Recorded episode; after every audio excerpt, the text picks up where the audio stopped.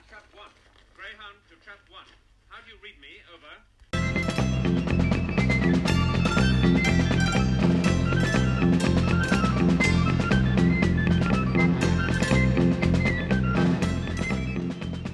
Welcome to the Trap One podcast. My name is Mark McManus. Today I'm delighted to be joined by Kate Coleman. Uh, welcome to the podcast. Uh, hi, Mark. Thanks for inviting me on. No problem at all. Uh, so today we're going to be discussing Cavan Scott's 12th Doctor novel, The Shining Man, um, which I, I know I certainly enjoyed. You, you liked it? I did. I liked it very much, actually. It's one of the, the better novels I've read recently. Brilliant. That's great. So, um, just kind of housekeeping first of all is um, I always like to hear when I've got a new co-host is sort of how you got into Doctor Who, if you can remember the first story that you saw, that kind of thing. Okay, yeah. So I was just thinking back, and the first story I remember seeing on the, the show was like the androids of Tara. I Ah. remember some scenes from that. So that would be way back in 1978 when I was um, six.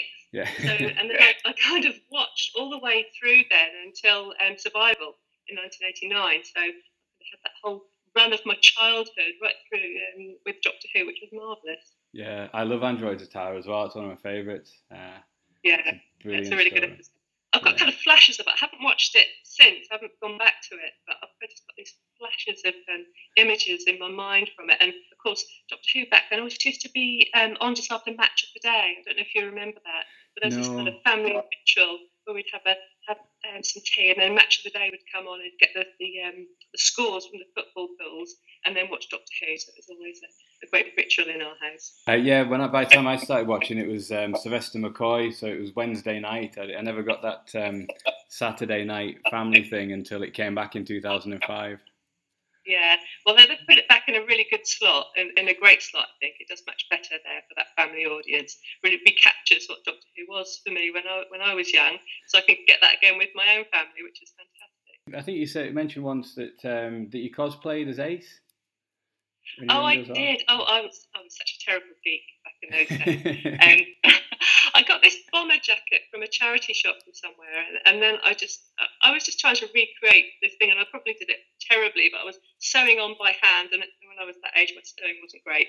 But I, I put these um, patches all over my jacket, and I just kind of wander around casually with it. I wasn't formally cosplaying because of course, back then I didn't have any connections with conventions or, or anything. yeah. Um, but I just, just wandered around in my A star jacket and I felt really cool. That's brilliant. Uh, so you mentioned um, uh, watching with your own family now. Um, you've got kids that are into Doctor Who as well. Yeah, I have. And do you know what I really, really like this time around is compared to the way it was before? When I was um, younger, I was always kind of uh, picture the scene. I'd get my little friends up to my bedroom, but before they came in, I would always take my posters of my Daleks down because I knew what kind of response I was going to get from my little girlfriends on this, you know, sort of pointing at the wall and wondering what it was. So I'd kind of take them down and um, sort of be a bit embarrassed about like Doctor Who. And then when it all came back round again, and um, it seemed that things were quite different, and the, the time when I realised things were different, I was in a supermarket and I saw a teenage girl, and she had this um, DVD of must have been perhaps David Tennant's first or second season, and she was hugging it to her chest and just grinning just grinning and grinning about the fact that she's got this Doctor Who DVD and she wasn't hiding it away or anything. And for me, that was fantastic. I thought, right, okay, this time around, I don't have to kind of hide the fact that I like Doctor Who because I'm a, a girl, which is fantastic. And my daughter is um, is having a whole different experience of it, I think, because she's um, doesn't feel the same way as I did when I was younger um, about liking it. So that's um, that's great. She made her wardrobe into a TARDIS. Yeah. actually, um, painted blue um, pictures on it and, and made it into a proper TARDIS. Ah, So it brilliant. was a bit fun. Yeah, it is. It is strange the difference, isn't it? I um, and I've, I've said this on the podcast before. Is I've never quite got over that. Um, so I don't tend to talk to people at work um, about how much I like Doctor Who and that kind of thing. Um, Yeah. uh, yeah, I've never from from like you say school days. Never quite got over that um, uh, stigma, I suppose, of uh, of liking it. Yeah, no, I, I must admit, I'm fairly quiet about it at work. There's um, you know, the odd person who I'll share things with. I don't kind of share it that openly, just among my sort of friends. So um, yeah, there is a little little thing there, isn't there, about talking about Doctor Who. So that's why it's great when you meet people who you can share that passion with. It's um, always a lot of fun. Definitely, yeah. That's yeah. You go to a convention or anything, and it's uh, it's brilliant, isn't it? Because it's everybody there. You can have, um, you know, it's, it's one thing everyone's got in common. So it's the one thing you talk about and uh, talk about at, at kind of nerdy length and detail. It's brilliant. Yeah, that, that's great fun. I haven't done any conventions for years, but I did do a few. I did um, Star Trek conventions more than Doctor Who, funnily enough, when I was in my teens. Um, but yeah, yeah, it's a really nice experience just to be on the same page with other folk and really have a talk with them. Of course, that's what's nice about um, internet and social media now, isn't it? That you can connect with people really quickly and easily over a, a topic in a way that you couldn't before. Absolutely. So for me, that's wonderful. Yeah, it's um, and um, you've turned your hand to writing Doctor Who yourself as well. Um, you've got um, stories in a couple of um, short story anthologies that are coming out. There's uh, is it Time Shadows two and Temporal Logbook two. Yes, I have. Yeah, I'm, I'm really pleased with that. I decided to have another go at writing fiction about 18 months ago after not writing anything for a really long time. Um, so I came back to it, and I've been really um, delighted to have two stories um, in those publications. So in the, the I've just got to get this the right way round. So in Time Shadows 2, I've got a story um, featuring Clara and 12, uh, the 12th Doctor, which is kind of my, one of my favourite um, combinations. Yeah. And that's um, a charity anthology, as you've said, for, and they're working to raise funds for Limford, which is, I think, it's a fantastic charity for Doctor Who um, fans to support because they they can. Do you know what they can do? They can um, email and print a, a whole prosthetic limb over a, a 3D printer to anywhere in the world. That's which I think is just isn't amazing, isn't it? That you Yeah. could um, be a doctor in the middle of Kenya somewhere and, and get the pattern for a, a prosthetic limb for your patient. So I think that's a wonderful charity to support. Yeah, And, um. In the Temporal Logbook too, which is the one I believe you've got a story in too, is it? Uh, no, it's the other way around. I um, I'm time, time Shadows two as well. Yeah, I've got um, a six Oh, Doctor okay. story. Um, same sort of thing. Like I hadn't really tried to write anything since school, but I, I loved writing short stories and stuff at school. So um, yeah, I was I was really pleased to have uh, have one accepted for, for Time Shadows too as well, which uh, I think comes out any time now. That as well, doesn't it? Sorry, say again. I, I think it's coming out any time as well. Time Shadows two. It's sort of uh, slated for autumn this year. So uh, Yeah, autumn um, this year, and they've got 25 stories in that one, so it'll be a nice wide range of stories. Which, who, which doctor have you written for? the Sixth Doctor uh, Doctor, with yeah. Peri. Yeah. Oh, good, fantastic combination. Yeah, Yeah, it's brilliant. it's a story that uh, really specifically would just work with those two as well. Um, so Mhm. uh, yeah, hopefully, uh, hopefully that'll go down well. Uh, but I'll uh, I'll put a link in the show notes um, to the Time Shadows two website and the Temporal Logbook two web- website. Um, which Doctor have you written for for the Temporal Logbook? So for the Temple Love, I've written for the Ninth Doctor and Rose, which was a, a nice pairing to go back to, actually. Um, and I've written a story that's kind of related to um, artificial intelligence in the future, which is quite an exciting topic to, to delve into. Yeah, and it's quite it's something that's uh, getting quite a lot of coverage at the moment, isn't it? Um, as to the potential pitfalls and uh, uh, and dangers of it. I know Stephen Hawking a little while ago said it was um, potentially one of the biggest threats to humanity. Uh, you know, should Yeah. should manage to create it. Yeah, yeah. I think in, in my story, I'm, I'm kind of trying to not play up the, the threat level, but kind of the way that actually um, imagine AI could be very similar to us in the future and how we kind of all live together, um, which I guess takes a Doctor Who-ish spin on it, really, doesn't it? Rather than a, a Blade Runner type spin on, on the, the, the terrors of AI. Yeah, that's uh, yeah. Um, uh, I suppose there's uh, like recently, um, just thinking about uh, recently watched uh, the Avengers: Age of Ultron as well, where that's um, uh, once Ultron's been created and it's kind of an AI, it's uh, just almost immediately decides to try and kill everybody, doesn't it? So, Yeah, well, I, I guess yeah, that makes a good story, isn't it? But when you think about it, I don't know if there's any natural reason why AIs would automatically try and kill us all. I kind of like to think there wouldn't be, but yeah, yeah, that's it. I suppose it's uh, it's yeah, it's quite a feature film idea, isn't it? Like Terminators and Yeah. uh, uh, and things like that. Yeah. Uh, so see, we're uh, a couple of months um, where we've finished series ten now. Was there any particular highlights um, from series ten that you enjoyed? Oh, I, I enjoyed I enjoyed the whole of season ten. Actually, yeah, no, I really enjoyed season ten. Um, and the, but the final two episodes, of course, were a real highlight, weren't they? Um, really dramatic potential, and and then that ending with us going into a regeneration, which is quite heartrending for people, certainly like me, who'll be really really sorry to see Peter Capaldi go. Yeah, no, I'm I'm the same. Kind of excited for um, Jodie Whittaker, um, but I'm really sorry that, that Peter Capaldi didn't get a, a longer run. Um, yeah. And and really, uh, you know, really kind of establish a, a legacy of a, of a good few series. Um, it'll be very sad to see him go. Yeah, absolutely. It's really been the. I've, I've always liked. I've always enjoyed every Doctor while they're on um, and I really genuinely have. But Peter Capaldi for me has been um, such a, a, great experience watching. Firstly, the kind of the transformation of his Doctor um, from season eight, where he's prickly and brusque, and then kind of um, warming up with Clara in season um, nine, and then this kind of evolution into a, a much kinder character when he talks specifically about kindness, doesn't he? Which I I really like as a, as a message, um, just the sort of message Doctor Who should be giving, I think. Um, and I've liked that. But I've also liked the way Peter Capaldi is such a fantastic ambassador for the show. Um, he really embodies it, doesn't he, in the way he um, promotes the show and the way he um, seems to be at conventions with fans, always kind and considerate. So I think that's just the sort of ambassador that the show needs, really. Absolutely. You never hear anything negative about him, do you? Wherever um, uh, you see him, uh, you know, on Twitter, he'll be at a convention or he's just been approached by somebody in the street. He, um, you see him on these marches as well, like the. Uh, the at the Women's March and also at the March for Science, wasn't he? Yeah, um, so really kind of proactive as well and, and, and putting good messages and, and, a good example to kids. Um, and, and, obviously just happy to talk to anyone and, and have the photos taken. Um, yeah, he just seems like such a, a genuine, decent guy. Absolutely. I read a, a quote quite recently where he said he was asked about what it feels like um, to be leaving Doctor Who, and I think he said something along the lines of, "It feels like I've just woken up for a fantastic dream when I got to be Doctor Who." Yeah. Just wonderful.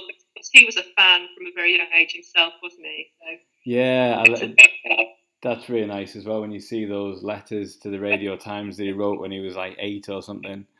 Yeah, um, yeah wanting to be the president of the Doctor Who fan club or whatever it was. Yeah, yeah. really really sweet. Yeah, and I think there's an element where you talk to, um, well, not you talk to, but you hear David Tennant and Matt Smith have, have spoken since about regretting the decision to some extent and, and maybe wishing they'd done a little bit more. Um, yeah. I guess it's a hard thing to judge, um, probably why you're in the middle of it all. I'm sure it is. I'm sure it. I saw David Tennant quoted as saying, "Oh yeah, well, you get used to it, but you never really get over it." Yeah. Not being the doctor anymore. You know. Yeah. I suppose, unlike a lot of parts that people leave, there are still sort of doors back in with, with Big Finish and um, uh, other kind of audio books as well. You know, they're, um, they, they do get the chance still to, uh, to, to, to replay the part and, and be be part of it. You know, with conventions as well. Absolutely do. And um, David Tennant and um, the Donna Noble character, Catherine Tate, have just um, recorded again together, I believe, haven't they? Ah, um, right.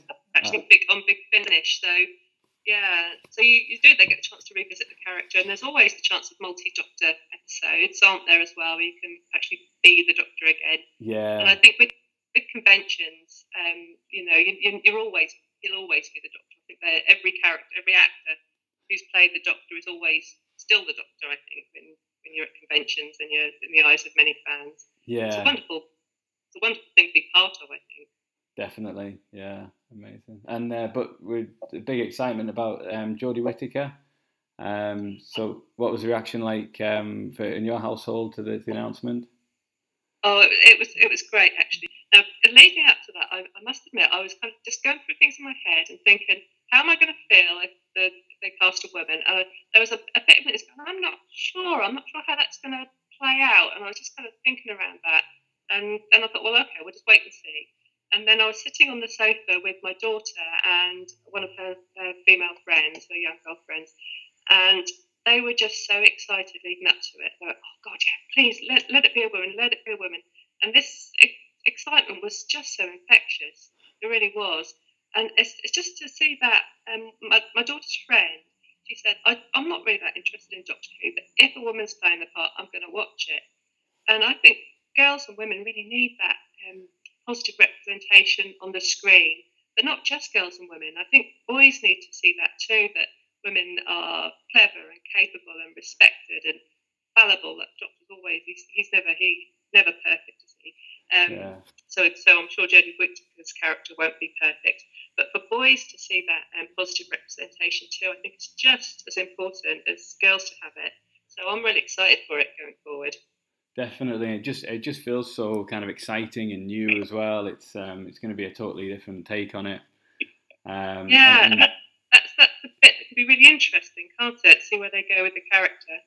Yeah, because because uh, each one is different, so it'd be uh, but but you know carries on some elements from previous ones. So yeah, it's always fascinating to see what any actor does with it. Um, yeah. But uh, no, it's just such a long wait. That's the only uh, the only negative, oh, isn't yeah. it? That is the thing. It's going to be a long old wait for us, isn't it? I, yeah. I expect we'll get little sneaky set, set reports for people who. Um, there's a group of people, isn't there, who will follow around of what, the filming and try and get pictures, which end up on uh, Tumblr or Twitter, don't they? So we'll get some sneaky shots of little bits going on, but we'll have to wait for a whole year, won't we, till we actually get the show back? That's it. Yeah, it'll just be, I suppose, because it's an entirely new. Um, uh, you know, kind of production crew and cast. There will be sort of announcements as we go along as well. Won't we see sort of um, companion announcements and writer announcements, directors and things. So it'll whet the appetite and uh, increase the excitement levels until uh, until the big launch. Yeah, absolutely. There was a rumor about a companion, but I never followed it up to find out if that's been confirmed. Do you know who, if, a, if a companion's been cast yet? Um, I haven't. The only thing I've heard was um, about Bradley Walsh. Um, that yeah, uh, yeah. It, but reading the article, he seemed to confirm that he's in Doctor Who, but uh, not necessarily. I mean, I don't know whether he'd be the companion. It'd be great if he was, but he seemed to suggest that mm. he's working Doctor Who filming around filming the chase still. Um, uh-huh. So it wouldn't seem like you could do both because the chase is on every every weekday, isn't it? Um, I, I, don't know. I don't know what he does. Uh, right. Yeah, it's a daily quiz show that's on um, sort of late afternoon, I think. Um, but it's like it is on every weekday, so that must take a chunk of his time. Um, yeah. And and it takes about nine months to make a series of Doctor Who. So I think the thinking is that if he is in it, maybe it's more like a companion's dad or um, maybe kind of a unit type person who's a semi regular, that kind of thing. Okay, well, that'd be interesting to find out. We, and as you say, I'm sure we'll find more as the, the time gets closer. Yeah, that's it. It's just uh, just going to get more and more exciting, isn't it? So, um, but we've still got Peter Capaldi for now with the um, the Christmas special. Yeah. Which I think yeah, I know. I'm, I'm, I'm kind of I'm, I'm, so mixed up about that. I'm really going to be so sorry to see him go. It's going to be um, quite a big day for me, I think, on Christmas Day. Yeah, definitely. I saw a rumor actually this week that the Christmas special might be an hour and forty. Really? Yeah, which wow. um, it's, it yeah, it'd be great. It's, it's, substantially longer than any other, isn't it? Um, but uh, yeah, it'd be, it'd be fantastic. It is a kind of feature film length, isn't it? Yeah. Um, well, wow, wow, that'd be amazing if it, we did get that, that Doctor Who. That'll um, go some way to tiding us over until the, the new series, won't it? Yeah, absolutely. And we've got the the novels of which um, Shining Man is the the second chronologically from this run. Uh, so there's Diamond Dogs, The Shining Man, uh, and Plague City. Yeah. Uh, and as they tend to do, you've got one set, uh, kind of a science fiction setting, contemporary Earth setting, and a um, Earth's history setting. And this one is predominantly set in, in contemporary Earth, isn't it? Um, the Shining Man. It, well, it's a book of two halves, really, isn't it? You've got the, the, the first part firmly set in contemporary Earth, and then kind of by the, the, last third of the book, you're somewhere else, aren't you? Yeah, that's it. And I, I like that idea as well. It's you see it in, in certain Doctor Who stories, um, the Curse of the Black Pearl, um, and uh, like the Stones of Blood, where there's another world kind of overlaid on the real world that's um, not quite readily accessible, but stuff can leak through and uh, uh, and cause you know apparently supernatural things. Um, it's uh, it's a really effective thing. It's been used a few times in the series, and it's uh, it's used to great effect here. I, really like that the way they kind of it's just edging on to magic almost, isn't it? This invisible world, which they call the invisible, don't Yeah. they? Uh, but it's, he explains it's on a different frequency to our world. So our world would be the visible. There's the, the fairy folk, the boggarts would live in the invisible. Um, and then this idea that there's kind of a scientific explanation, you know, it's on a different frequency. Of course, it's just just edging up to magic, isn't it? Which is Yeah. kind of a, a nice way to look at it. That's it. Yeah, it's um, it's the magic is just a different science to to ours. Yeah. yeah, Um, absolutely. So we start the story. We um, we meet the kind of the the guest cast, uh, which are the Holland family. Yeah. Um, so there's Sammy, who's the mother. Uh, she's got two children, Noah and Maisie, where Maisie's older than Noah. Um, and Sammy's mum is Hilary, who's the children's grandmother, um, and is looking after them while she's at work. Yeah, it's a nice little snippet of um, family life you've got there. Quite a, a, a modern family. So Sammy's a single mum, isn't she? And Yeah. um, I like the fact that you've got Maisie who likes football. So we're kind of got uh, an image of a um, a girl who enjoys her sport, which is really nice. Um, and of course, a no nonsense grandma there in Hillary, who gives Yeah. the doctor quite a stern talking to a couple of times, which is funny to listen to, funny to read. Definitely, yeah. It's, it's a bit like Jackie Tyler, isn't it? Just um, having no truck with him whatsoever. Yeah, yeah. I, I always think it's quite funny when people call the doctor out on some of his um, wilder stuff. It's quite amusing, isn't it? yeah, And there's some quite, there's some quite funny lines in this book, aren't there? There's some um, bits that really made me giggle at times. Yeah, and every everyone's got some good lines as well. The Doctor's got some great stuff, and Bill uh, and the, the guest characters. Um, it's yeah, it's uh, it's very witty and, and, and yeah, really kind of uh, zips along, doesn't it? It does. I th- um, Cavan Scott's done a great job of characterising um, the Twelfth Doctor in this book. He really comes across. He's got quite a nuanced character, so he's got that frenetic energy that we see on the show, and that kind of arrogant edge, almost. But then he's also quite self-depreciating at times, using that phrase that call himself an idiot, and he. He's not afraid to admit when he's wrong either, um, and to kind of catch up with himself when he's kind of going at a thousand miles an hour, which he does. So um, I it, think yeah. it's got- a nice characterization there. Definitely, yeah. It's because it these were they came out not long um, into the broadcast run of Series Ten, so I guess they must have been written, um, you know, while the series was being made. So you don't know how much kind of access the um, the writers had, but they've done they've done a great job of getting the the Series Ten um, Doctor because he's quite distinct, as I was saying before, from the Series Eight and 9 12th Doctor. He is, and they've done a good job on Bill, considering, as you say, how early on this book was written. Um, they couldn't have seen an awful lot of Bill, but he's um, done a nice vignette of Bill and how she is. He's captured um, some of her, her quirks and her, her kindness as well, and she's good with the kids. Yeah, And I, I always like um, I always like it in Doctor Who when he interacts with kids. And in this book, he's got that kind of slightly brush edge to him in the beginning, but he warms up and he's really he's really good with Maisie and Noah, isn't he, towards the end? So that's really Yeah. nice to see. Yeah, the um, some of those scenes are, are excellent, aren't they? Uh, the um, so the the kind of the we- we're introduced to the threat with um, Noah's been uh, in trouble at school, hasn't he? Because he sneaked out of school to try and see Yeah. a, a shining man, which is this. Yeah. Um, we don't know to begin whether it's an urban myth or a, Mhm. a prank where these kind of tall, spindly, creepy figures have, have been appearing with um, shining eyes. hmm Um, so uh, the and, and kids are kind of fascinated and a bit creeped out by them. So they sneaked out to school because one of his friends says he knows where he's seen one of them. Hmm Um, and they see he, he does see one and he's scared. Um, they, I think it probably an inspiration for this is maybe the kind of crazy clown um, fad that was around last year, running up to Halloween. Uh, I think so. This um, scary clown um, phenomenon. Well, I, I looked it up actually, and I, I saw a YouTube video going back to 2014 um, with this. So, but I think Ah. the first time we heard it in the UK was last summer. I think it's been going on in America for a while.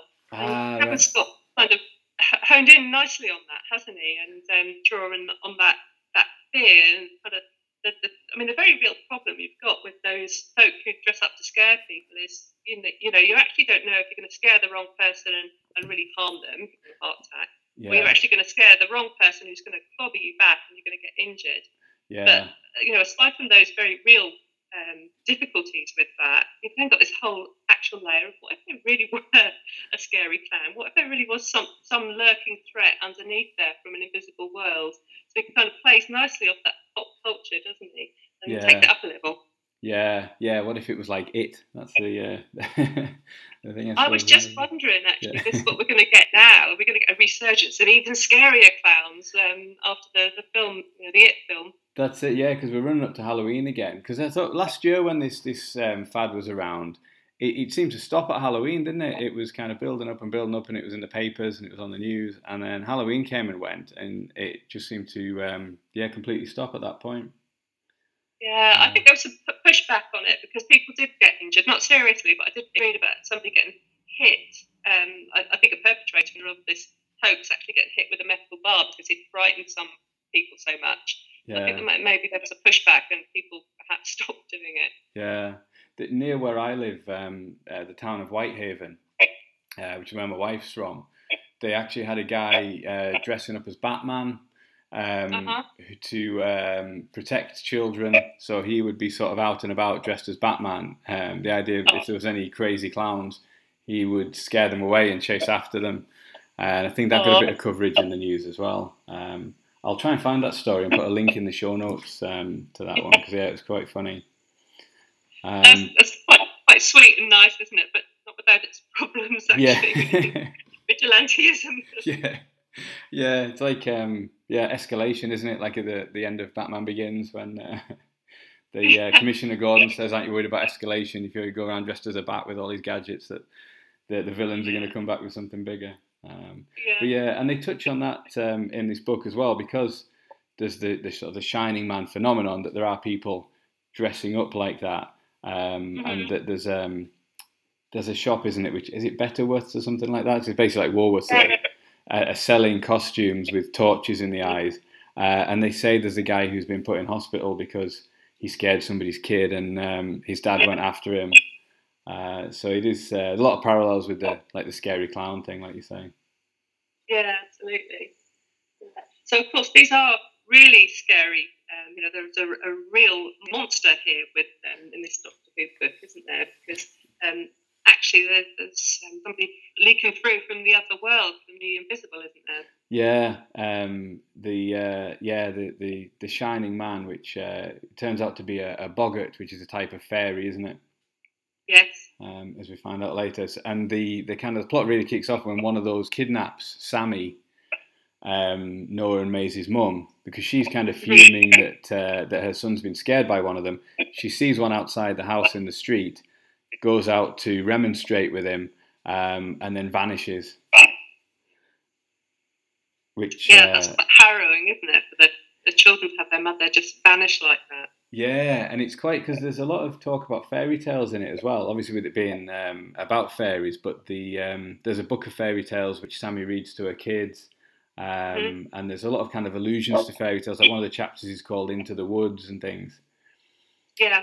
um, and it's it's quite a staple of fairy tales, isn't it? About um, you know, kind of loss of parents, and even to, you know, run through to Harry Potter and things like that. There's uh, it's a big theme in a lot of uh, literature and novels, isn't it? The, the missing person, the person who's not there, um, plays an important role. plays an important role in the story somehow.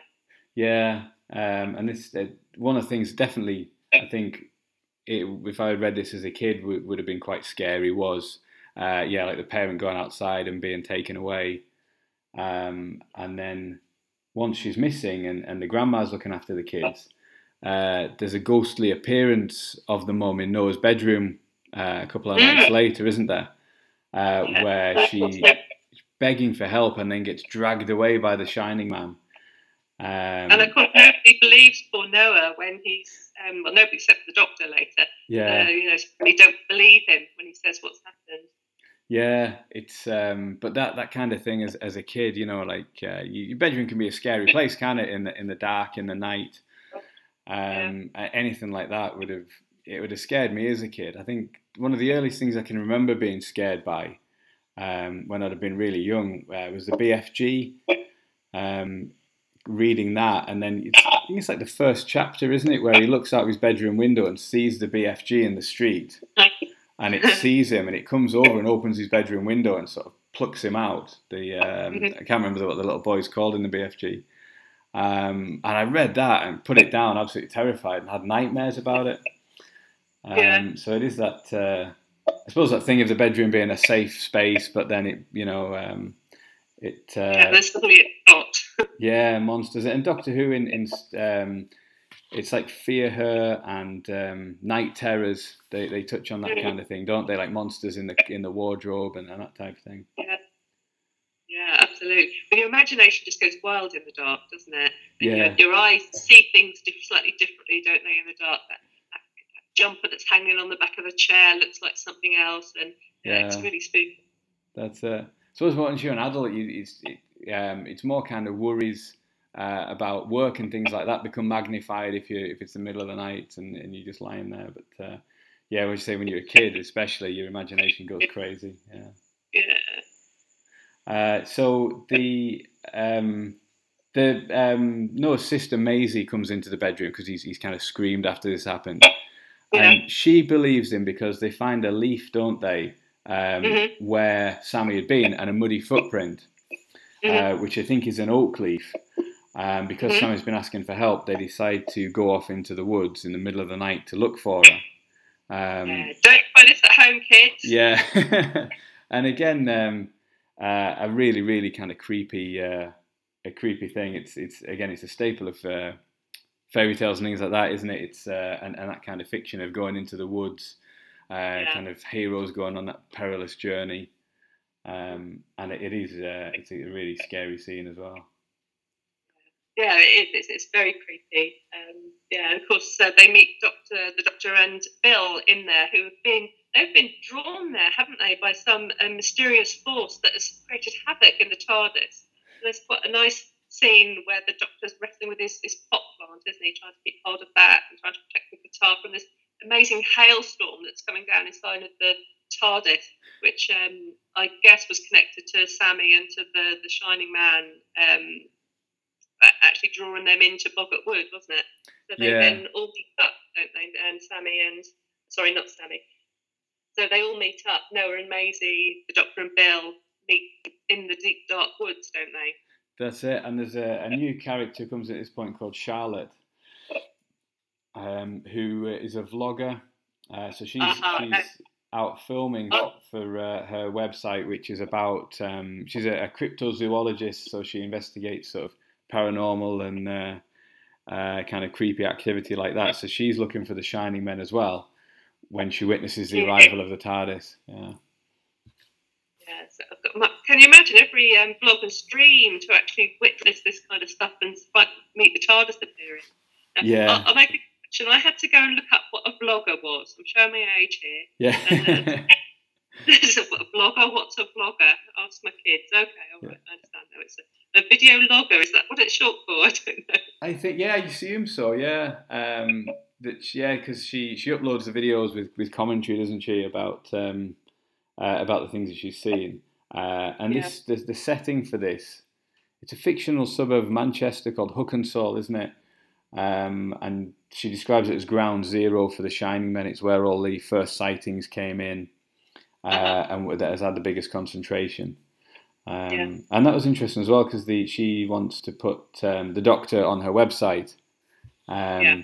uh, but obviously the doc- to the Doctor he doesn't want to be kind of revealed to the world as uh, you know appearing in the TARDIS and, and having all this knowledge and stuff. So um, he uh, he tries to delete the footage from her phone with his sonic screwdriver, doesn't he?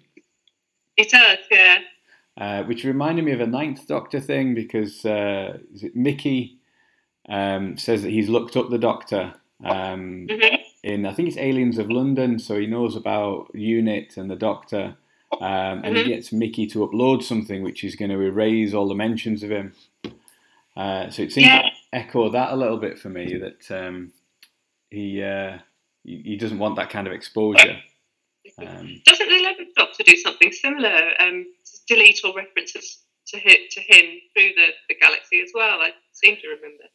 Yeah, he does, doesn't he? And he and um, one one of the in, in Asylum of the Daleks, one of the, the, the fragment of Clara that's in the Dalek um, Mhm. erases him from the Dalek histories Yes. as well. Um, so is that that uh, thing of, of keep trying to keep a low profile, isn't it? Uh, yeah. That's a great episode, wasn't it? The Asylum of the Daleks with Yeah, uh, Oswald and our first glimpse at um, the Clara, Clara character. yeah, I love that one. That's um, I, when that one. That was when I started blogging about Doctor Who, actually blogging rather than vlogging, um, Uh-huh. just because I loved that episode so much and uh, just kind of you know what had a few things to say about it. So yeah, I started, started a blog at that point. Yeah, it's uh, it's excellent. Um, so once all the this is the first time all the main characters have got together, um, they're then a, a, attacked by the Shining Men. They're completely surrounded by them, Yeah. um, and Charlotte um, is overcome by fear, isn't she? Just this paralyzing fear overcomes her, and she collapses. Uh, in terror. yeah, uh, but then Hillary, the sort of stern grandmother, turns up, um, and they all disappear. They all, all the shiny men just take off, don't they? At that point, Yeah. I would take off too if the stern grandmother like Hillary came to sort me out. yeah. um, which I thought was uh, it was a nice touch because she's very grounded, isn't she, and um, kind of common sense. And she turns up and she's just like, "What are you doing, with my grandchildren?" You know. Yeah. Uh, so the And doc- I, I think that that's quite symbolic, isn't it? Of got this scary, scary stuff going on with the children and mother disappearing, and then these strange people in the wood. But there's something to anchor them to the real world. There's grandmother who is practical and she's very real, and she's going to take them home. And I think that's important. Important that kind of message that there's still some anchor, some safety here for the kids who are, are watching and reading these these um, books and programs. yeah, And then, of course, they all go back to the house, don't they, and have this wonderful scene where the 12th Doctor is on his hands and knees. He's sniffing or even licking the carpet in Noah's bedroom. yeah, He can detect pan dimensional energy. I think that's that's just wonderful. I can really picture Peter Capaldi doing that, playing out that scene. It was funny. Yeah, definitely. Um, he's, he's he's great in that sort of. Um, it's the uh, the incongruity as well of the Doctor in a really domestic setting like that that you, you see in in stories occasionally. Um, Yeah. really good because the, the footprint that Sammy had left behind and the leaf have disappeared, um, which uh, you know kind of adds further doubt to Noah's story. But like you say, the Doctor does believe him, um, and he starts to kind of piece together what's happened. So the Doctor, Bill, and Charlotte then go back to Charlotte's van, which is called Velma. Which I guess is like um, a Scooby Doo kind of reference because she's it must be a, yeah, it must be a VW Beetle, mustn't it? Yeah, because she's sort of trying to solve mysteries and, and working out with a van. So I thought it's got to be a Velma from uh, from Scooby Doo, you know, a, Yeah, Scooby Gang yeah. type of reference. Yeah. Um, and while they're there, they get um, on the internet and see uh, a CCTV feed from a shop nearby hmm where there's a shining man outside it. Uh, so they all head down there. Um, and then split up in um, yeah, kind of horror movie or Scooby Doo fashion, don't they? They do, yeah. And you're always thinking, like, no, don't split up. Yeah. But they always do, don't they? In every film, every episode you watch. But that's, I think that's part of the fun, actually, when you're splitting the characters up. Think that's a really good dramatic um, thing to do because you're getting a little bit of development and a bit of tension. So that's really worked well for plots, doesn't it? yeah, def- definitely. Um, but uh, Bill is attacked by a shining man at that point, um, or what is apparently a shining man. But this is just a guy in a costume, isn't it? Who's um, who's just out to scare people. Um, but he gets a pretty nasty uh, kind of comeuppance from Bill uh, for doing so. Um, and then the police arrive, and we're introduced to another, the other kind of major character in the book, which is PC Schofield. Yeah, she's a great character, isn't she? Yeah, very good. Um, and I think what's um, you don't often get the police in Doctor Who like that. Um, so it was a nice way of doing it because yeah, the Doctor is often when he's on Contemporary Earth, he's investigating strange things where you think the police would be involved. Um, so yeah, it was nice to actually have them there and there uh, to begin with investigating alongside him, and he's a bit of a nuisance before they kind of join forces. Um, what, what you often get with um, police characters, they're a bit bumbling or a bit ineffective or a bit, um, you know, they're a bit, a bit of a caricature of the police, but not with this. I mean, you've got uh, Jane and Schofield, Yeah. She's actually a very a deep character, isn't she? She gets some really good moments, and she's a, got a nuanced character, as you say, you don't often see um, on the show a, police officer with that kind of depth to her character. No, definitely. So I was thinking I, about I, what I liked in one of those, um, what I liked in one of those scenes was also when the Doctor and Bill did finally come back together, and he said, "I'm, I'm sorry, we shouldn't have split up." And you know, I'm, I'm, I've been on my own for a while. I've not, um, you know, I haven't had much practice at this recently. That was kind of a nice little window into his kind of loneliness and perhaps missing Clara, but not knowing why. Of course, because his memory's been wiped. yeah, Um, and kind of learning as he goes along about how to negotiate human relationships, isn't he? that's it. Yeah, because it's um, it's not something that's mentioned that often, is it? But after the Time War, he hasn't had the companion for quite a while. So when when the Ninth Doctor meets Rose, it's all kind of new. Um, Yeah. And then when the Twelfth Doctor first comes in, he's just been on on Trenzalore for like two thousand years. Yeah. Um, Is it 2000 years or uh, 800 years? 900 is it eight years? It's a long time, isn't it? A Um, long time, yeah. that he hasn't had a companion and been travelling around. And then for the Twelfth Doctor in Series Ten, he's he's been um, at Bristol University for fifty years, I think. Yeah. Um, so Yeah, he has. had these these long gaps out out of his usual um, kind of lifestyle, um, which it would take anyone a little while to get back into the groove of uh, uh, of, of, of that kind of relationship. I think that absolutely ex- explains quite a lot of his character in season eight, doesn't it? When he was much more prickly. Yeah. Um, because he had just come, as you say, from that long gap, that long period where he was on Trenzalore, where he was watching people grow up and die and leave him over and over, wasn't he? They're the people who lived on Trenzalore with him. So Yeah. it must have been terribly lonely for him. And you can imagine them being thrust back into a whole new set of regeneration. When he'd expected to die, he'd expected this was the last of his life and probably done whatever psychological processes one has to do to, you know, approaching the end of one's life. Then suddenly you're back to the beginning of it again. It's, it must be a real wrench. So looking back, I'm not surprised he was kind of in that odd psychological state at the beginning of season season eight. Yeah, and he had the "Am I a good man?" kind of theme running through that as well, sort of rediscovering who he was, wasn't he? It was, yeah. Yeah. I think in terms of character growth, I think the Twelfth Doctor's probably had the one of the clearest growths in character and changes over the seasons that I can remember.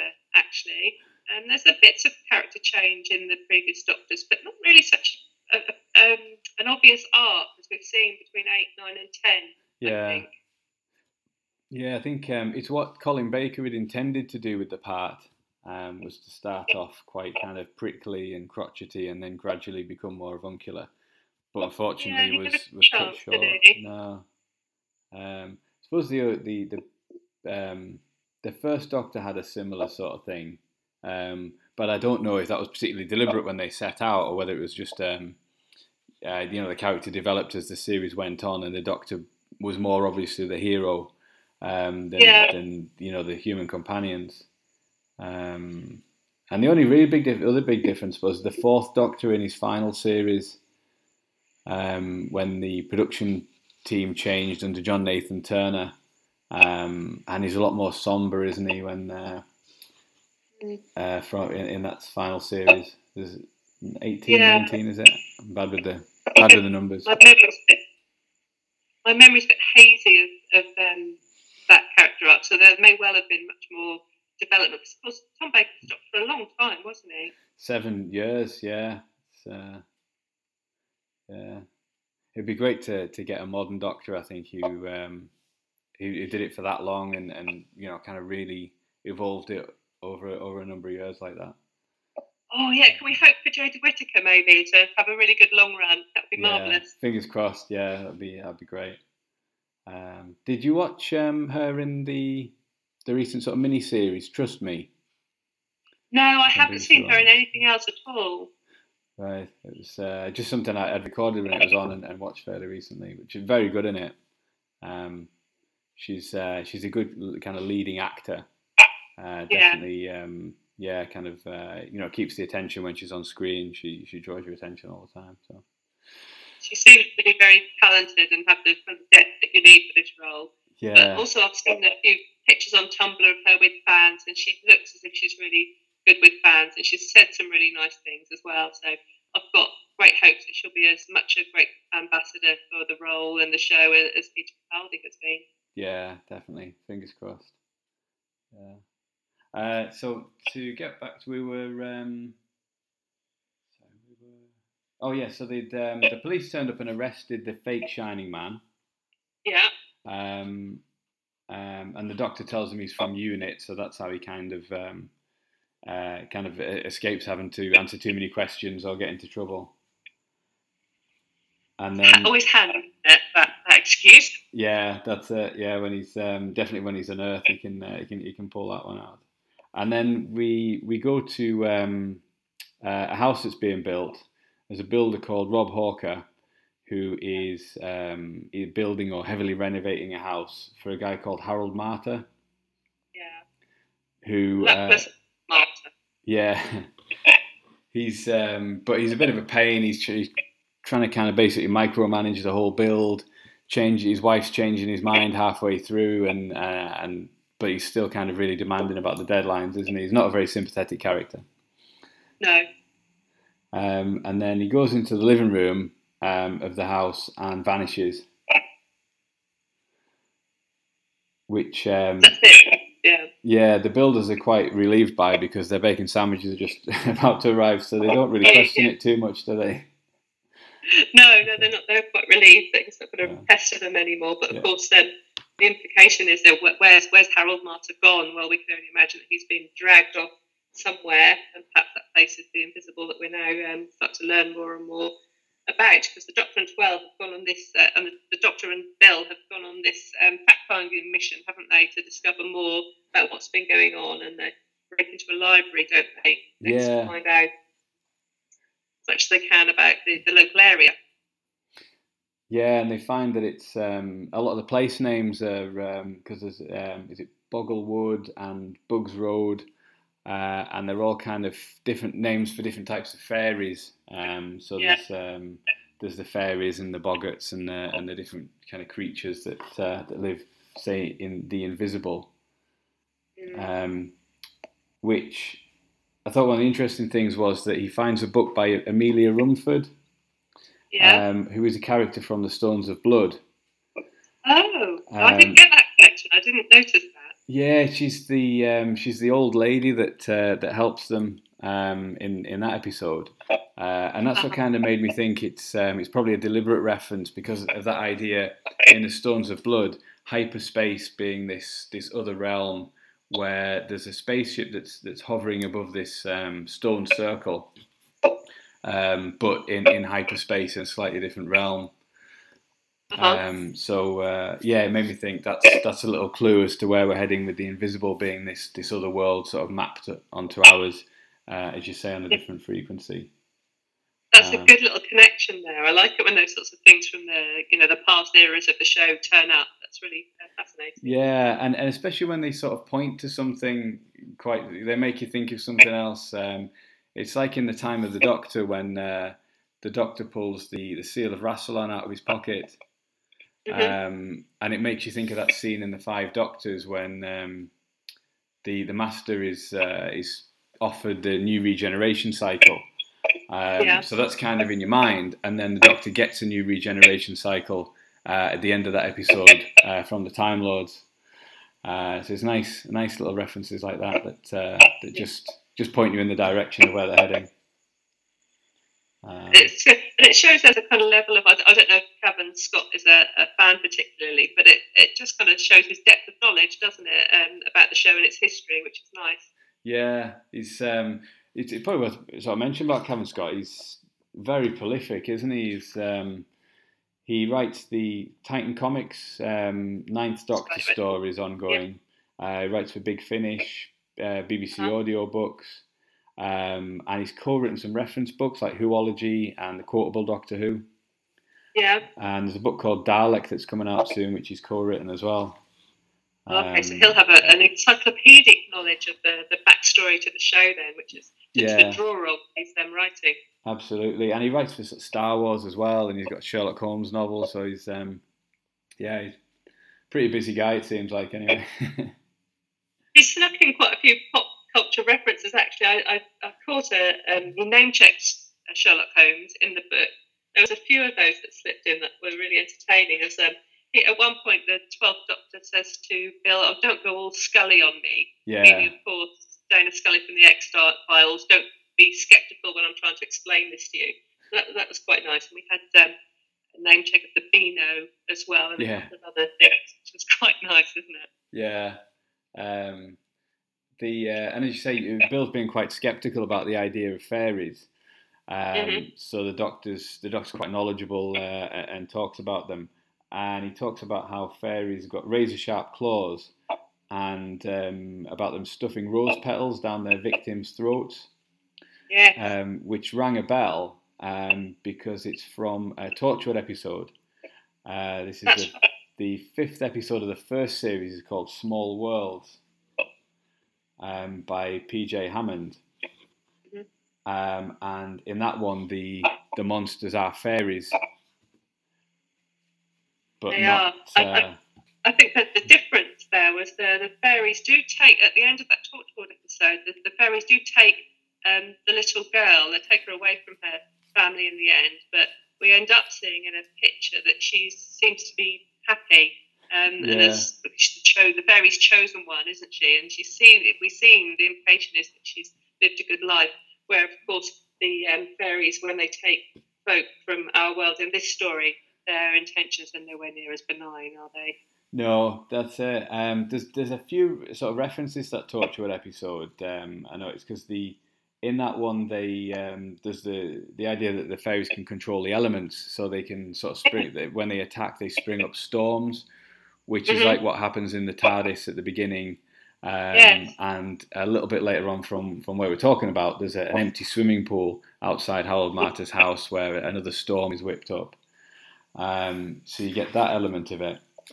Um, and the um, the what, what Captain Jack in Torchwood calls the Lost Lands, the Doctor I think refers to the Lost Lands and the Invisible uh, as being this other world. So yeah, the, the main element I think they don't mention from Torchwood is that all the fairies were originally children who were, were sort of taken by the fairies and, and turned into fairies. Mhm. Um, which I guess is maybe just a little. It's it's quite Torchwood, isn't it? Thing it's quite a Torchwood thing to have bad things happen to children, like thinking about the um, the third series, Children of Earth. But maybe Yes. for a Doctor Who novel, um, either Cavan Scott didn't go with that element, or was maybe encouraged not to, because uh, yeah, children being taken and turned into monsters is uh, is maybe a bit too far. Yeah, no, and I think that that kind of worked in Torchwood because because they could have that little ending where it showed that actually that, that little girl was happy or she appeared to be happy. Whereas, of course, in this book, the, the plot was leading in a different direction, wasn't it? Yeah, um, and uh, yeah, because the, the Doctor's got another name for the um, the fairies as well, which are the ultra terrestrials. Yes, that was great, wasn't it? Yeah, I thought it was a it- it's a nice name, isn't it? And um, he talks about how they've always been around. The other interesting thing I thought here was he says um, he should ask uh, Madame Vastra if the fairies were around um, in the sort of prehistoric times when she was from. Uh huh. The reason I thought that was interesting is because later on in the book, when the Doctor ends up in the Invisible, he talks about having been there before. Um, and when he's asked how he escaped, he said, oh, I had some help. And at the moment, there's a, a storyline called The Lost Dimension, which is coming out um, from Titan Comics. And it's a multi Doctor story where the Ninth Doctor meets Madame Vastra. Uh, and she says, oh, don't you remember when? I think she says something like, don't you remember our sojourn to the invisible? Like um, they're talking about fairies, and he says, oh, fairies are real, Doctor. Don't don't forget we went to the invisible together. Uh, Ah. So it seems like the that because Cavan Scott is also co-writing the Lost Dimension. I don't know if I mentioned that before. Yeah. It seems like the reference that the Doctor makes in this book to being in the invisible before is an unseen adventure that he had as the Ninth Doctor, or earlier, I guess, with Madame Vastra. Oh, that's a really nice crossover, isn't it? Yeah, and I thought it was nice how it all, uh, yeah, it all, all sort of ties up like that. Um, so uh, yeah, it's uh, and, and Cavan Scott writing across different uh, different media like that as well allows him to, I guess, uh, kind of cross pollinate things. Yeah, that all makes it more interesting, doesn't it? Yeah, definitely. Really good stuff. Um, and the other thing you mentioned while they're doing the research in the library is the story about the Rossendale fairies, hmm um, which is uh, from 2014. And a guy called John Hyatt was um, photographing uh, Lancashire, just kind of scenery and landscape. Uh, and when he zoomed in and, and enlarged these photos, he saw these little fairy like figures. So they looked like kind of uh, humanoid shapes with, with wings. hmm Um, I don't know if you remember this from the time. I kind of vaguely remembered it. I don't remember that. No. Um, but the, the story he makes reference to and, and the date is actually um, a real story in the Manchester Evening News because he, he says, "Oh, there's a story in the Manchester Evening News and the date," um, and that is in the paper because I sort of found it online uh, yesterday, which is a nice sort of level for, for children, especially of uh, of adding a little bit of real life into it. Because should should anybody look for that story on the Manchester Evening News website, it is there. Yeah, Uh, that makes a nice, gives more nice depth to it, doesn't it? Yeah, yeah, kind of. Yeah, just uh, just a nice little uh, element where for kids, you know, I think, oh well, this this could be real, because this I'll put a link to this in the show notes as well. The the little figures, they're like these glowing little, um, yeah, glowing little figures with wings. You can see how somebody would would um, would think that they were fairies. I think the explanation is that they're actually midges. They, they're just lights shining on midges. Um, but, Oh, uh, sports, sports. yeah. well, that's um, that's what some uh, insect experts have said anyway. So I guess you can draw your own conclusions. Uh, Yeah. um, if, uh, if if you do believe in fairies. Yeah. Uh, but I'll say I'll link to that in the show notes as well because uh, that's an interesting little story. Uh, and it's a really recent one as well. It's not like the sort of the Victorian fairies at the bottom of the garden pictures. Um, you know, kind of grainy black and white ones. This is, you know, just just from a few years ago. Yeah. Yeah, fascinating, isn't it? yeah. Uh, So, to- so in our story, poor Charlotte, she gets she's snatched into the invisible, doesn't she? She's in her van trying to upload some of her um, uh, footage, and then she gets literally taken away, doesn't she? That's it, yeah. Just when she's sort of teasing the footage of the doctor as well, uh, and the doctor's getting pretty worried that he's going to be all over the internet. Uh, her van's attacked, uh, and the van and everything is uh, is transported away um, to the invisible. Uh, so we don't meet Charlotte again for a while.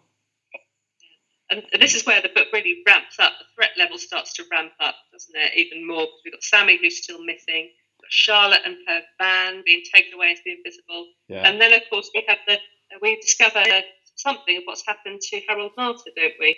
yeah. He, he reappears uh, as mysteriously as he disappears um, back in the house that he's having built, but aged to about ninety.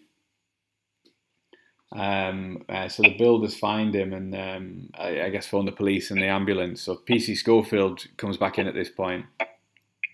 Uh, And the and- doctor has a really nice line there, doesn't he? He, he says he can sniff it. He can sniff almost the, the smell of a, ti- a life being wasted. Yeah. that was a, a great line there. yeah, that he's got he's got that relationship to time and, and can sense things that, that humans can't. Yeah, Uh, but yeah, it's a bit of a bit of a grim end for, for Harold, isn't it? He's uh, it is. he's now ninety years old, um, kind of on, on death's door, and he talks about he says where do all the, where have all the colours gone? Mm, Um, so we don't really know what's happened to him, and the doctor's trying to sort of force PC Schofield to accept that because she's met him before, that it is the same man. He's got he's got Marter's wallet in his pocket and everything else. Um, which um, Noah and Maisie appear at that point and overhear this, don't they? And then so they're worried that the same thing's going to happen to their mum. yeah, That she's gonna she's gonna come back kind of age to uh, uh, you know to extreme old age like that. that would be terrible, wouldn't it? Yeah.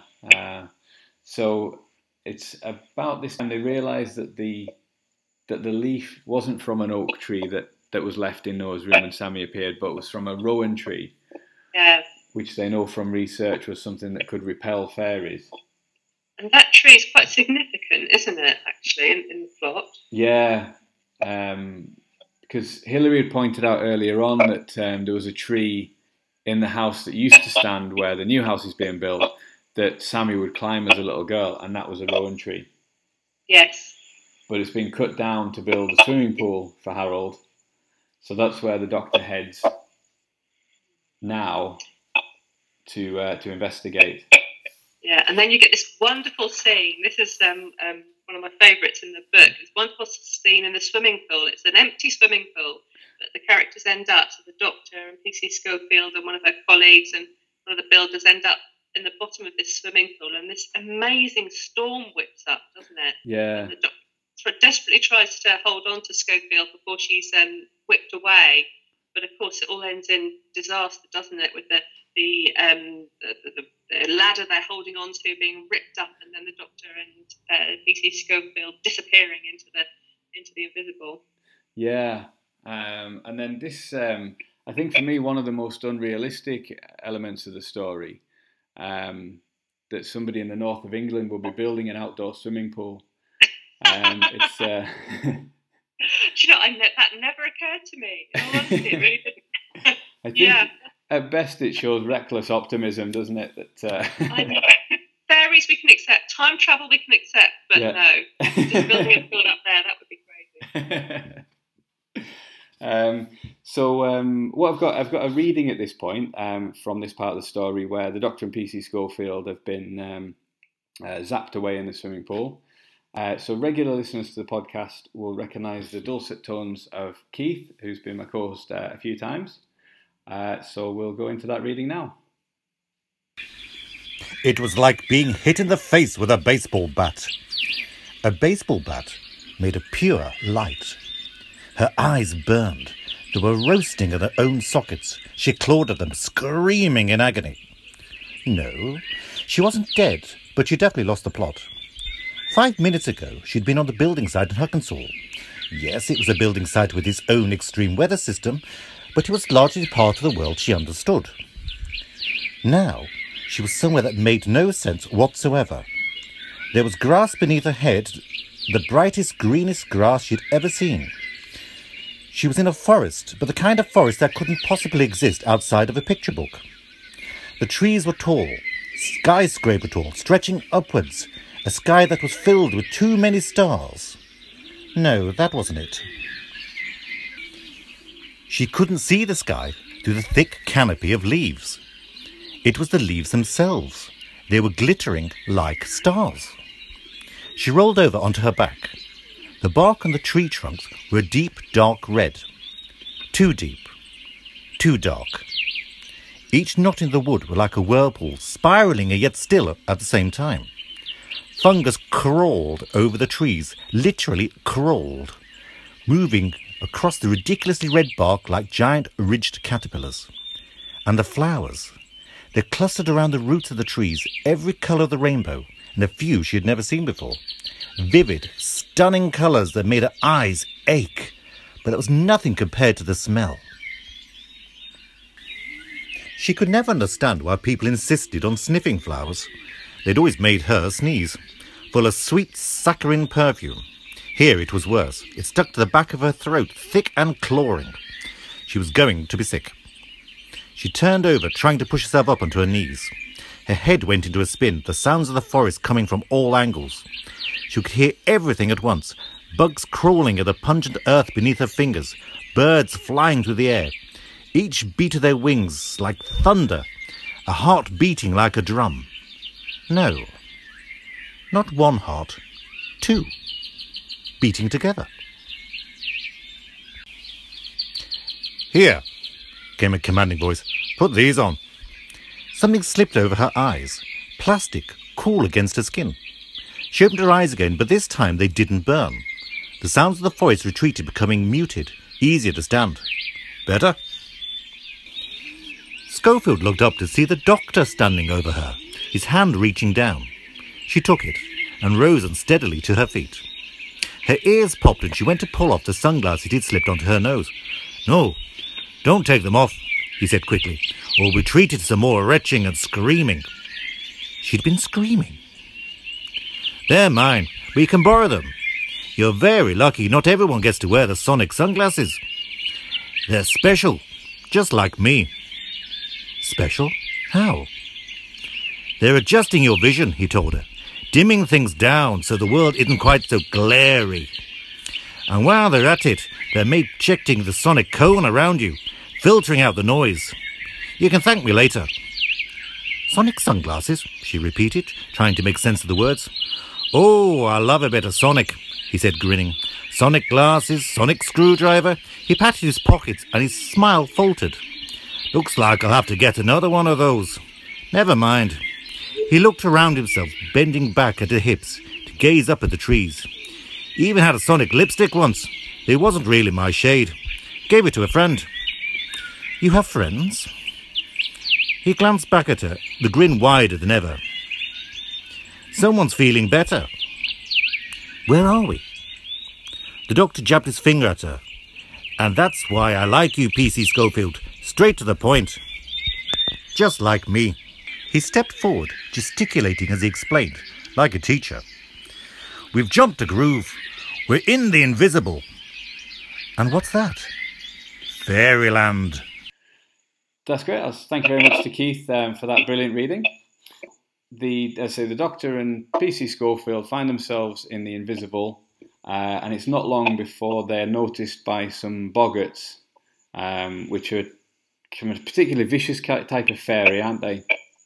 They are. They're, they're awful, and they, they absolutely hound the Doctor and um, PC Schofield, don't they? They send them on a, a rip roaring trip across this amazing landscape that's full of um, talking trees and bright, vivid colours and you know, sort of pungent smells. Or it's a sweet smell, isn't it? They, yeah. Um, filled with there. It's a really exciting chase at this point in the book, isn't it? Yeah, definitely. And they end up in a river at one point, which is described as being like really thick, sweet honey. Yeah. Um, but it's populated by these fish that are more deadly than piranhas, and uh, yeah, it's sort of a, a, beautiful place, but but kind of too vivid for, for humans yeah. to handle, um, and and pretty inimical to life as well. Uh, so uh, meanwhile, Bill, uh, the doctor, before he disappeared, the doctor had sent Bill um, and the kids to look for Sammy in the woods but in daylight when I thought it'd be a bit safer, didn't they? Yes, yeah, good move. Yeah. um, yeah, so they, they matched the leaf to the tree, didn't they? And then they, they actually find Sammy, and this is a really poignant moment. They find the kids find their mum um, huddled at the bottom of a tree, don't they? Yeah. Um, and she so she's huddled there, so they're fantastically pleased to see her. But then, of course, she opens her eyes, and they're blazing with these otherworldly lights and the great torchlights um, related to the, the boggart and the shining man. So that's quite terrifying. And of course, Sammy's extremely confused, isn't she? And, and um, it very difficult to understand what's going on. Yeah. Um, so they, they, they get home. Um, and again, another thing that, that I think as a kid I would have found quite scary is that idea of somebody coming back, uh, changed or different. Um, it's like sort of uh, your Quatermass and things, isn't it? When the astronauts come back, yeah. Um, you know, and uh, or anything like that, like kind of people, you know, possession and um, it's uh, yeah, there's some scary stuff there. They've got their mum back, but she's she's not the same, and she's like you say, she's incoherent, and her eyes are shining. Uh, and, and Bill comes into her own a bit here, doesn't she? In the way she's um, kind of is with the kids, and she's really good with Sammy, isn't she? And she's just trying to help Hilary to keep calm and to do what's best for Sammy and uh, keep a cool head about it all. So Bill gets a moment to shine there, doesn't she? Yeah. Um, yeah, again, having split up, she's um, she, she's really good there. Um, I think that idea about the eyes changing as well, um, I thought was uh, was interesting as a as a sort of signifier. Um, it reminded me of a couple of Seventh Doctor stories, like um, the Curse of Fenric, when um, uh, the characters are taken over by Fenric and they sort of turn around and they've got the the the kind of glowing eyes. Um, yeah. And in Survival as well, when the um, when the, the, the planet of the cheetah people has had too much influence on them, they get those kind of yellowy cat eyes.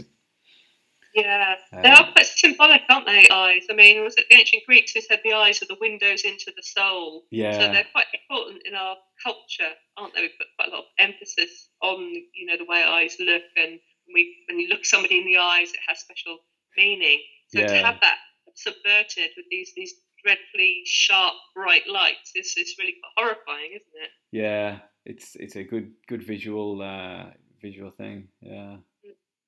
Um, so the they realise that um, from what Sammy is saying is that she's trying to uh, she's talking as if she is the shining man who's trapped and, and lost and things.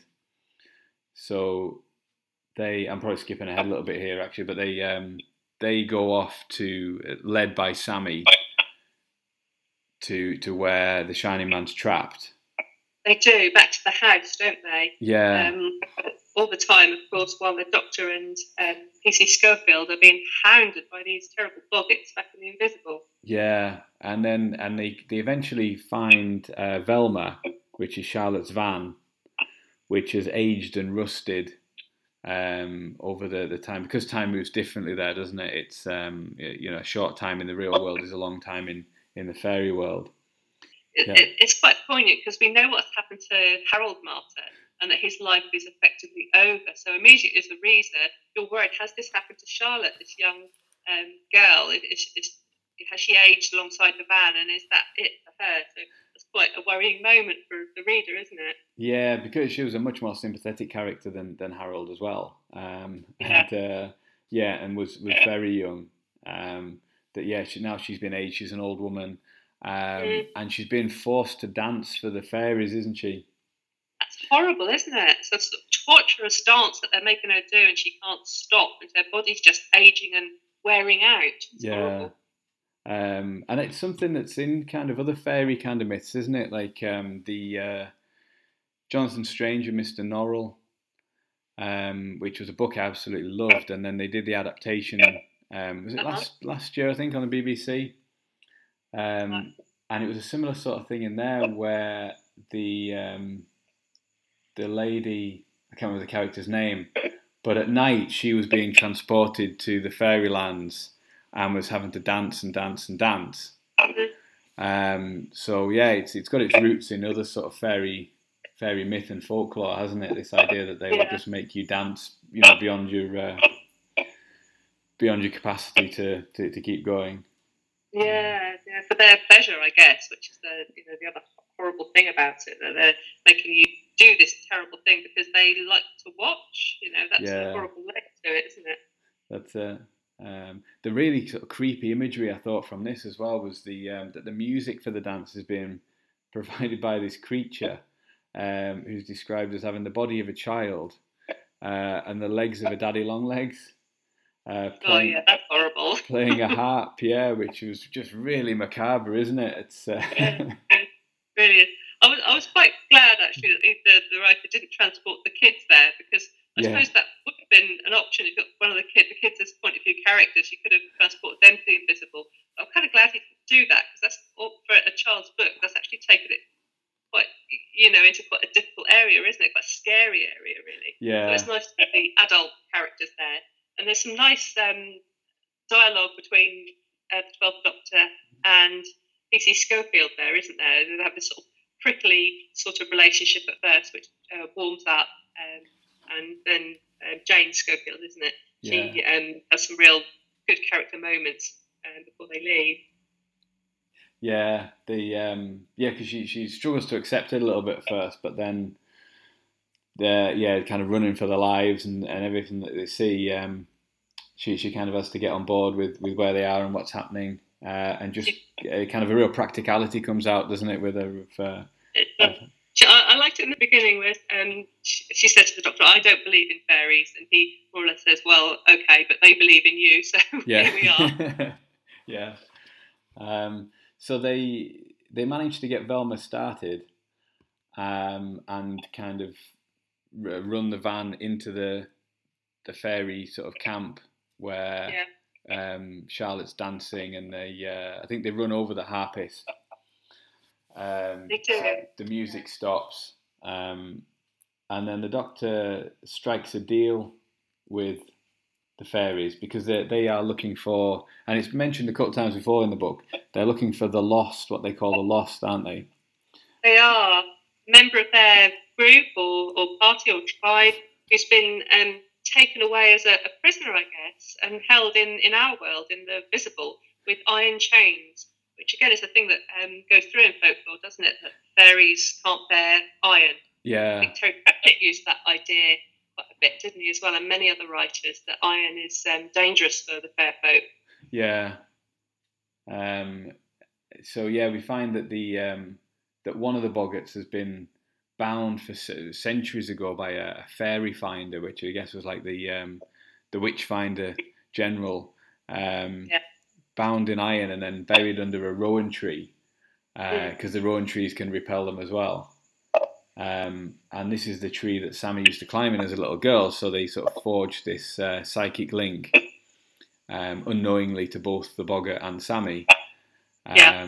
But now that the tree's been dug up and disturbed, that's what's um, unleashed the Shining Man, um, and it's sort of um, psychic projections from him that have, have created the, the the Shining Man sightings around uh, the area. Uh, so the doctor strikes a bargain where he says, "If you send me home, I will find this boggart for you." Yeah, Um, and again, this is it's, it's something you see in fairy tales, isn't it? When somebody makes a deal or makes a wish, and it's taken absolutely literally. Um, yeah, is only the Doctor is sent back to the real world, um, and PC Schofield and Charlotte aren't, so they're left behind. But what I liked in that moment where we saw just PC Schofield and um, Charlotte left behind was because Charlotte, of course, was an old woman by this time, and PC Schofield is trying to help her. So she gives her the sonic shades that have been, been protecting Schofield from Mm. the, the painful vividness of the environment. She gives them to Charlotte, and then, of course, she's exposed. And um, PC Schofield has got this horrible dilemma then of wanting to protect a member of the public, you know, her sworn duty as a police officer, as a British police officer is, which I believe they take quite seriously, to um, protect and to serve us as members of the public. Um, uh, against her own wish that you know she's got her own family, she wants to survive this and get home, and she's got that just that nice pull against her duty, against what she needs, feels she needs to do, and it ties in quite nicely with the theme of the duty of care that, of course, was um, quite prominent in scene in season nine, with the Doctor talking about his duty of care towards Clara, and I thought that was a really nice moment there, leaving these characters with this um, awful dilemma. Yeah, absolutely. Um, and then once the Doctor's home, he realizes that they've both been left behind. Um, just because he's he's sort of uh, in his own cleverness, he's, he's rushed to make the deal, not thought carefully about his wording. Um, but We can't blame him for that, can we? no, that's it. uh, and then, but because the boggart's still in chains, uh, and the other the other fairies can't release it because they can't go near him, he comes up Mm. with a better deal, which is to say that um, the other two characters are freed from the invisible back to the visible, um, and they are restored to what they were beforehand. Yeah, so of course Charlotte gets all her years back and arrives back as a, a young woman, Yeah. presumably with her, with her van again, um, as it was. Uh, no, I don't think. I think they, they mention that later on and say that um, they, they will never see the van again. Um, okay, so the van's left behind. Yeah, it got pretty wrecked, didn't it? Because they had a chase in it, and one of the boggarts was sort of trying to rip the roof off, and then um, Yeah. they destroyed the harp with it and things. Uh, yeah. yeah, so they originally arrived back old, um, which the doctor sort of you know shouts, "This isn't right." So the uh, the boggart that had been trapped takes over Sammy one last time and uh, and restores them to youth. Um, but not Harold Marter. No, Harold Marter doesn't get a second shot, he? yeah, which I thought was quite harsh. Um, Yeah. Having established that they've got the ability to, to do this. I mean, he wasn't a nice character, but um, yeah. He still uh, he still had a wife and stuff, didn't he? Still, uh, I think that's the thing with Doctor Who. People, they, we have a happy ending, but it's not without some costs. Always, Yeah. is it? You know, it's like everybody. I think there's one episode where everybody lives, wasn't there? The Doctor dances back in goodness knows when, season one of the new series. yeah, Um, and there's like fantastic, everybody lives, Rose. I think is the line there, and he's really pleased. But that probably is the whole time, the only time in the whole of, I don't know, maybe the whole of Doctor Who, or certainly in the news the news show, where actually we there isn't a cost to what's gone on. That you know you do have to pay that price in, in blood. Often the Doctor doesn't he? He saves who he can, but that's not everybody. no, that's true. Um, yeah, and this time it's it's poor Harold that uh, that pays the price. Yeah, I guess that um, I, I can imagine. I can. I always imagine that you can do while somebody's still alive, you can save them, so they the project could reverse the processes going on with Charlotte because she's still alive. But I imagine um, Harold was so close to death, wasn't he? He was so old that maybe he'd died, and I, I don't think that you can bring someone back from beyond Yeah. death in the same way. Even in fiction, there's always you know a huge cost to that, isn't there? Yeah, yeah, they have to be aligned. Yeah, it is heavily implied that um, he's sort of well in his nineties physically by the time the, the ambulance takes him away. Yeah. Um, and I guess just the mental strain as well of uh, of what he's been through. Um, Yeah. to suddenly be back in the real world uh, would do, would take its toll as well. yeah, that was difficult. And I thought the ending was nice because it's um, it's a lot like um, uh, a, a lot of classic Doctor Who, where the Doctor just sneaks away. He doesn't want all this like, sort of goodbyes and explanations and um, and gratitude and that. Sometimes he and Bill just sneak back to the TARDIS without without sort of really uh, telling anybody where they're going.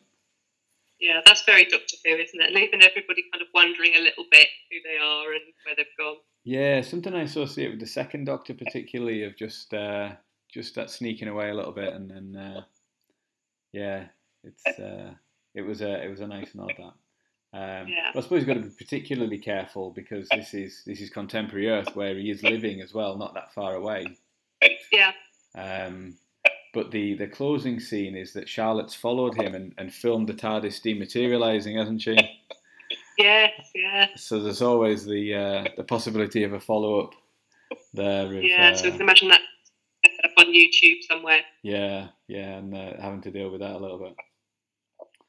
Yeah, but uh, yeah, overall, like you say, um, I thought it was a, a terrific book, really imaginative, um, and that last third in the Invisible just kind of uh, really gets going, doesn't it? It does. It really pings along once you get there, um, and it's very exciting. Well, the first part of the book's got, um, a- you know, a good couple of really exciting chapters. But it's, it's that second bit, isn't it, where they're in the invisible and everything's there's everything to play for, where it gets really vivid and exciting. I really enjoyed the book, um, and I, I mean, I haven't universally enjoyed all the Doctor Who um, books of the new Who, I Mm. have to say, but this one in particular I thought was really well written and had a really interesting storyline. So I'd certainly read more of Cavan Scott's work.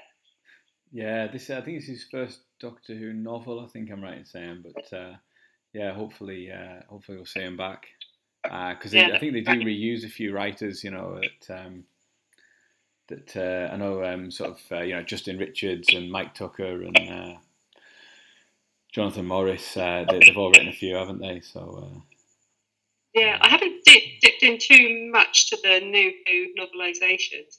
I think I was comparing them a little bit to the. Do you remember the New Adventures that were out? Um, th- those books were really deep, and I really, really enjoyed those. Um, those books. I think these novelizations are more aimed at young adult market, so they're going to be slightly different. I think. um, Yeah. By nature the the way they're um, marketed. yeah, definitely. Um, but some some really strong stories uh, in the run, definitely. Um, Mm. There's one called The Eyeless, which is a tenth Doctor one, which really Mhm. stands out for me. Um, Yeah. I can't remember. I think it might be Lance Parkin, but I'll check that and I'll um, I'll correct it in the show notes if I'm wrong. Um, but that Mhm. one always stood out as a re- as a really good one for me. Uh, recommend that. Anything else to add about the book? Um, no, just so I really enjoyed it, and I'd be really happy to read more um, Cavan Scott. I would recommend the uh, say this this run that he's co-writing at the moment, The Lost Dimension, um, which is a sort of a short run multi Doctor story. Um, Yeah. Predominantly the four modern Doctors, with little cameos from the from the classic Doctors as well. We can find you on Twitter as at Kate Col seventeen. That's right, that's me. Um, Kate C O L. yeah, it's been great talking to you, Mark. Really happy to chat up this afternoon, and thanks for inviting me. No problem at all. It's, uh, it's been an absolute pleasure. We'll um, definitely get you back on sometime. That would be great.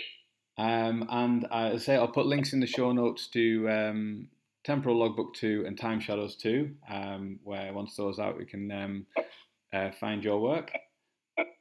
That'd be lovely. Thank you. And thanks for listening at home. Join me next week on the Troughton podcast. My guest will be Simon Ibison, who writes the Dad Daughter Doctor blog uh, about watching the new series with his young daughter. Uh, thanks for listening. We'll see you then. Bye.